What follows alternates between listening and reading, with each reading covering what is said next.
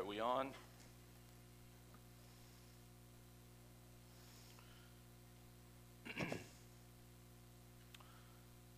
May God's grace and God's peace be with you, brothers and sisters. We are continuing our study this morning in the book of Matthew. We're looking at chapter 10, verses 17 through 42. And I've entitled this message directly from the verses we're going to look at Acknowledge Jesus or Deny Him. Last week, Josh started us off in studying a speech that the Lord Jesus was giving to his 12 apostles. He had brought them in, knowing that the only people that had been presenting his message were himself and John the Baptist. And he called in these 12 apostles. And he called them in. They had spent so much time with him. He had treated them like family, they'd been like his brothers. And he had brought them in before him and he's getting ready to send them out as laborers in the harvest. That's the verses that were used and chosen last week. He told them to proclaim as they go out into the world, the kingdom of heaven is at hand. Well, we're continuing that speech this morning. The Lord Jesus, in the second half of chapter 10, still has these 12 apostles in front of him, and he's continuing his teaching. He is encouraging them this morning, knowing there is punishment coming for them. There is pain, and there is even imminent death. He is calling them to labor for Him no matter the cost. But He also offers an interesting choice this concept of acknowledging Him or denying Him. I found this choice fascinating when we consider two of the speak, people that He was speaking to on this day one being Peter and the other being Judas and we'll spend some more time on them this morning. I've broken these verses down into four different sections. Jesus, again, speaking to the twelve, in the first section says, You'll be delivered to death for my name. You'll find that in verses 17 through 25. Do not fear those who kill you, he says in the second section. Whoever loses his life for my sake will have eternal life. He says that in the third section.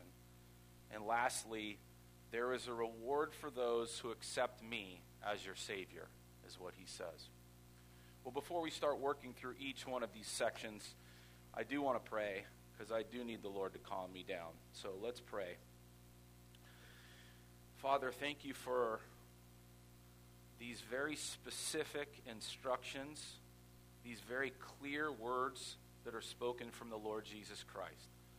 Thank you for the result of these words that he gave to his 12 apostles, for the courage that it gave them to proclaim the kingdom of heaven was at hand, to allow them to spread the message of love and of forgiveness through Jesus Christ. Father, we are all a result of that. For had these apostles not taken these words to heart and continued, we wouldn't be here today. Father, we know and we trust in your word. We trust in the words that are presented here from the Lord Jesus. I just pray that you'd calm me down. Allow me to present this message clearly and boldly as you've called me to do. I pray that your Holy Spirit will guide us here this morning, that all things that we would do here now would be glorifying to you and to your Son, Jesus Christ. In his name we pray. Amen. Well, there are quite a few verses here this morning. So for some portions, I'm going to be reading these verses. So I would ask on some of these, you have your Bibles open and track with me. Too many verses to run through and slides. I'm starting this morning in, again, we're Matthew chapter 10, starting in verse 17. The Lord Jesus speaking to his apostles Beware of men, for they will deliver you over to courts and flog you in their synagogues, and you will be dragged before governors and kings for my sake, to bear witness before them and the Gentiles. When they deliver you over, do not be anxious how you are to speak or what you are to say, for what you are to say will be given to you in that hour. For it is not you who speak, but the Spirit of your Father speaking through you. Let's stop and examine these verses here. The Lord Jesus, again, speaking to his 12 apostles, and he gives them a certainty you will be delivered over to courts. you will be punished. You will be flogged. Flogging during that time meant whipping, beating with rods and with sticks.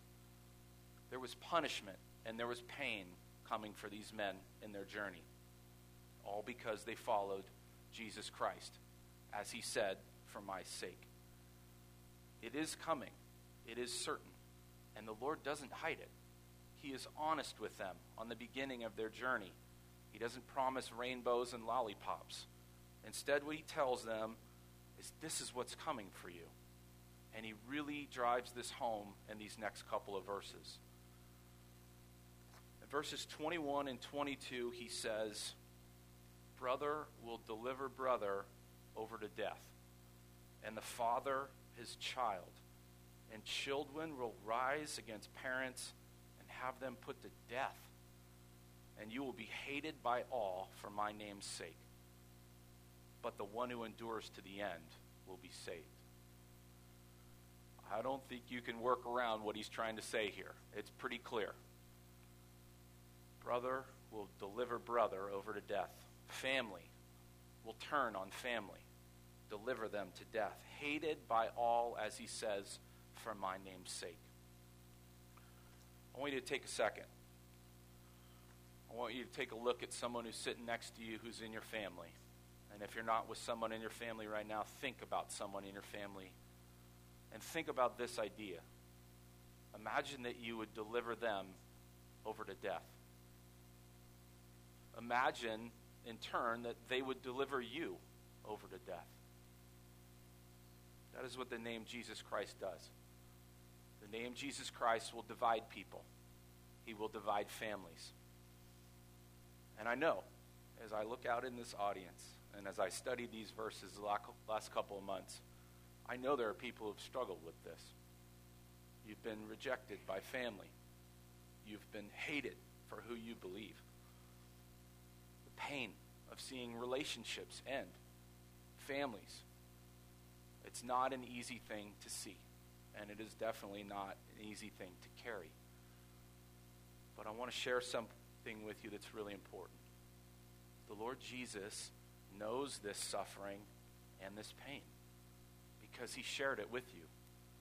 We have to remember that as the Lord Jesus was speaking these words and he was here, he had his 12 family members with them, these apostles that he had spent so much time with, loving, pouring his life into them, teaching them. And yet, one of them would betray him. Judas Iscariot, the betrayer he would later deliver Jesus Christ over to death. Keep in mind, while Jesus was speaking these words, he knew this would happen. Imagine the pain that Jesus had to see in the eyes of Judas when he shared this with him. How much pain he probably felt in saying, Brother will deliver brother over to death. And yet, there is one thing that I hope that you know and understand. If you've carried this, if you've had this, if you've had hatred or rejection from family, if you've lost friendships over your choice of Jesus Christ, he shares this with you. And he offers up wonderful words of motivation for you this morning. In verses 24 and 25, he tells the disciples and a message for us of encouragement that a disciple is not above his teacher nor a servant above his master. It is enough. It is enough for the disciple to be like his teacher and the servant like his master. If they have called the master of the house Beelzebub, how much more will they malign those of his household? It is enough. You've been hated, you've been rejected from your own family, you've been turned away you've been despised, you've lost friendships because of following Christ, memorize these verses. It is enough. It is enough to be like him. It is enough to call him your Savior because Jesus Christ is enough. In the second section, Jesus is now going to move from the concept of telling them that death is coming and pain and punishment is coming, and he's going to say, Don't fear that. Starting, and I'll go back to reading in verse 26. So follow with me into your scriptures if you can. Matthew chapter 10, verse 26. So have no fear of them, for nothing is covered that will not be revealed, or hidden that will not be known. What I tell you in the dark, say in the light, and what you hear whispered, proclaim on the housetops. And do not fear those who kill the body, but cannot kill the soul. Rather, fear him who can destroy both soul and body in hell.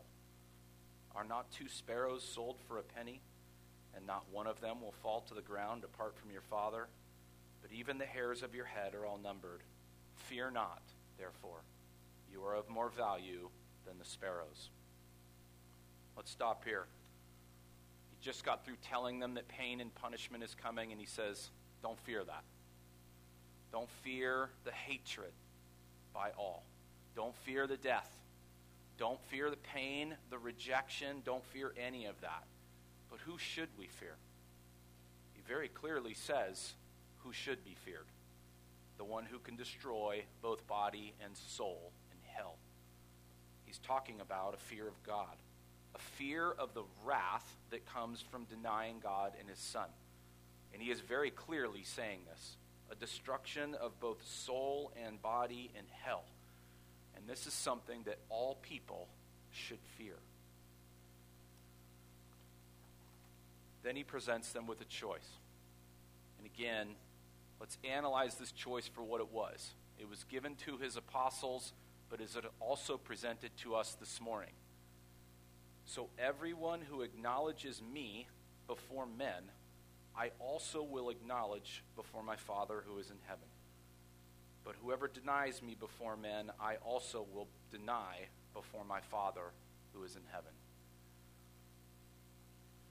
The one who acknowledges Jesus Christ as your Savior, he will acknowledge you before God in heaven. The one who publicly proclaims with your mouth that Jesus is Lord and believes in your heart that God raised him from the dead, you will be saved from your sins. And the wrath and the judgment you deserve will not be placed upon you for eternity. There will be no destruction of body and soul. I got to tell you something, studying these verses for the last couple months, this is some heavy stuff, and I know it. But I want to do this as best as I possibly can, and I want to say this. There is a choice that is presented here, and I think it's pretty clear. But make no mistake, there are only two options you get to make regarding this choice in your lifetime. Now, it's true, you don't need to make this choice today. But make no mistake about it, before your time on earth ends, you must decide. And refusing to make a choice is a denial. I found it very fascinating in studying these verses, and I appreciate Josh's reminder last week. We need to remember who he was speaking to here. I found this choice fascinating when I considered both Peter and Judas. Peter denied the Lord Jesus Christ before he went to the cross. He denied him three times. Judas denied and also betrayed Jesus and sent him to the cross. But God's word shows us both men had fear and trembling when they realized what their denial meant. But each man made a different choice after the denial. Let's start with Peter. Peter when confronted with his guilt, he made a choice.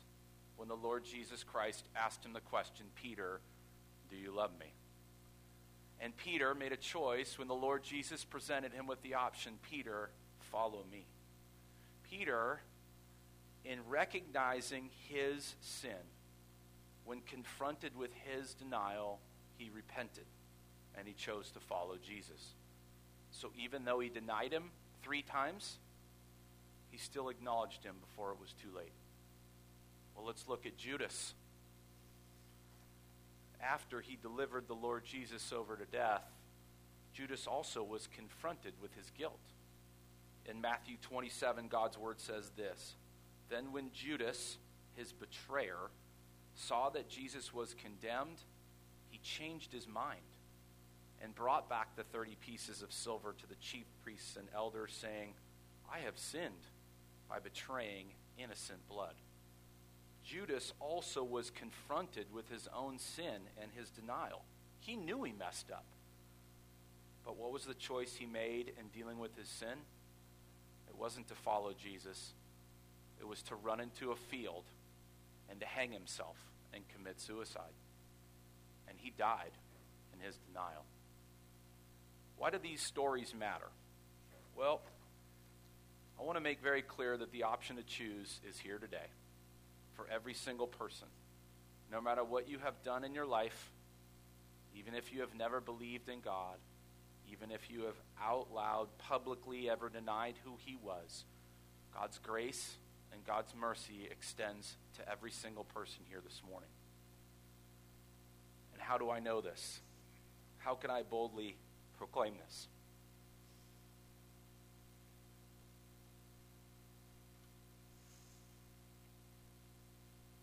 Because an example of God's grace and God's mercy is right here at this podium, presenting God's Word.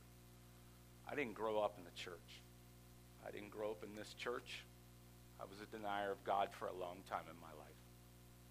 In fact, I still have a very clear memory of my second year in college, drunk on alcohol and blaming God for every experience I had as a childhood, denying Him.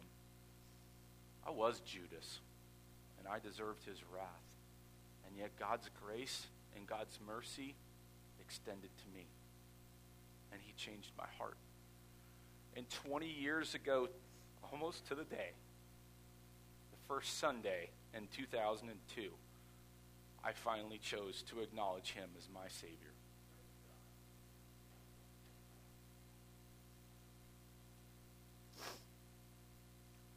I chose to finally answer that call to follow him, and I'm forever thankful for his grace and his mercy. My hope is that these truths stir your heart if you have never made a choice to this point. But if you're here today and you have accepted the gift of your Savior, Jesus Christ, I want to ask you the same question that's on this board. How are you acknowledging Jesus in your life today? There's one thing I know for certain about this church. You cannot be here and not hear the truth about Jesus Christ when you're here. You are presented with this truth at breaking of bread, communion, Sunday school classes, sermons, during the week, music, the truth is presented, and yet I ask the question. You hear it, you worship it, but what are you doing to acknowledge Him every day in your life? That is a question that every person must ask of yourself right now. Do you shine the light of Jesus Christ in your life? Do you speak about Him? Do your actions reflect His love and His mercy and forgiveness? We, like the 12 apostles, are laborers in the harvest, and we have work to do. I have a quote that I have placed up on my office wall that I look at, or try to look at, every morning when I get there. It is a quote from our most recent Supreme Court Justice, and she stated at a law school graduation the following statement Your legal career is but a means to an end. That end is building the kingdom of God if you can keep in mind that your fundamental purpose in life is not to be a lawyer, but to know, to love, and to serve God, you'll truly be a different kind of lawyer. This concept applies to all of us. It doesn't matter your profession, your career, your status in life. Our fundamental purpose, each one of us, is to know, to love, and to serve God. We all have the responsibility to acknowledge Him in our lives and in serving Him. In the third section, Jesus will bring back a concept he has touched on already, but he'll add a little bit more to it. He says in verses 34 through 36 Do not think that I have come to bring peace to the earth. I have not come to bring peace to the earth, but a sword.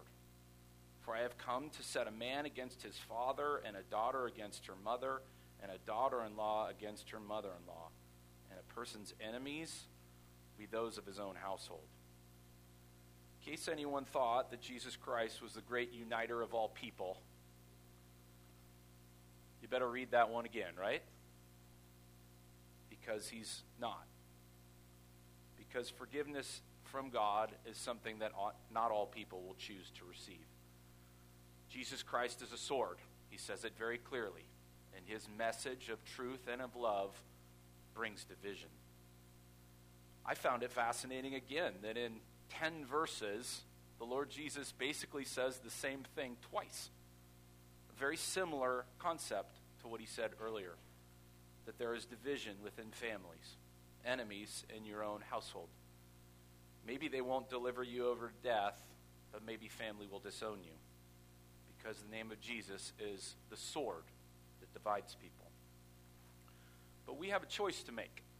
When this situation is part of our life, if we have to experience this, when the division comes, he gives the answer in the next verses. It's a hard teaching, but it's true. Verses 37 through 38 Whoever loves father or mother more than me is not worthy of me. And whoever loves son or daughter more than me is not worthy of me. And whoever does not take his cross and follow me is not worthy of me. Whoever finds his life will lose it, and whoever loses his life for my sake will find it. Christ has called the apostles, the apostles. Christ has called us to love him more than anything. The hate that you may experience from friends or family for your decision to follow Jesus, his point to you is this this morning you need to let it go. You need to let it go. If this is still part of your life and you're struggling with it and you're challenged by it, you got to let it go. Have to understand it is God's plan that some will choose eternal life and others will not. The one who loses their life will find it, he says. Give up your life as you expect it to be. Taking up your cross. What is he talking about in this context? It means being willing to accept even the worst of possible responses from those that you love the most. That's not an easy teaching. In fact, none of these are. I understand. But I think God's word is pretty clear in what he is trying to say here. Because he promises something more important in these verses that we have to keep our mind on. The one that loses their life will find it. The one who makes the choice to love Jesus will find eternal life. Any person who makes that choice will be in the presence of the God of this universe for eternity. It cannot be any stated any clearer than one of my favorite sets of verses in Revelation 21. And speaking of this place, God's word says this Behold, the dwelling place of God is with man. He will dwell with them, and they will be his people. And God himself will be with them as their God, and he will wipe away every tear from their eyes. And death shall be no more. Neither shall there be mourning, nor crying, nor pain any more, for the former things have passed away. It is available for any person who chooses to hear and accept the sacrifice of Jesus Christ for you. In this fourth section, he's going to discuss the concept of the reward. Very lengthy section here and wordy, but I'll try and work through it. Whoever receives you receives me, and whoever receives me receives him who sent me. The one who receives a prophet, because he is a prophet, will receive a prophet's reward. And the one who receives a righteous person, because he is a righteous person, will receive a righteous person's reward. And whoever gives one of these little ones even a cup of cold water, because he is a disciple, truly I say to you, he will by no means lose his reward. He uses the phrase reward here multiple times. It's important that you understand what the reward is. The reward is receiving him who sent Jesus. That's the reward. Who sent him? Well, God did that. Seeing that man was separated from God because of our sin, he sent his son to create the way, the only way, for man to be brought back into that right relationship with him. through the sacrifice of Christ. The reward is receiving the God of the universe and having a relationship with him. That relationship we just heard about in Revelation 21. Well, who gets it? The one who receives the message, the one who acknowledges the truth, the one who says, Yes, Christ is my Savior. But he also points to a reward for those who provide the message, who deliver it, that there is an eternal reward. The idea, again, comes back to what do you choose? As I said, this first Sunday of the year is an important one for me. And it was 20 years ago, as I said, almost to the day in 2002, that I finally answered the call to follow him. Think the message has been fairly clearly presented this morning, or at least I pray that it has. God's word is clear on what he is saying. And the question becomes with what's been presented to you, what do you choose? Acknowledge him or deny him? Let's pray. Father, thank you for how clear your word is on this topic. Thank you that the Lord Jesus was bold in what he said to the apostles. Thank you that this message is clear for us to see. I just pray, Lord, that you would touch every single person you want to touch with this message in the way that you want them touched. Lord, we recognize that you alone can change the heart of man. And we ask that they're here, if there are any who are struggling with this choice, that you would ask and encourage them to look to you for guidance.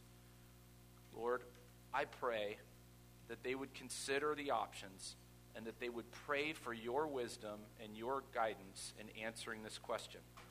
And I pray, Lord, that you would reveal yourself to those people.